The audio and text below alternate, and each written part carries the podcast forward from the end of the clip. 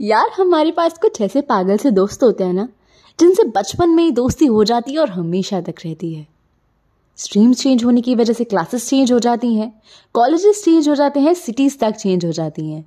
पर वो दोस्ती कभी चेंज नहीं होती।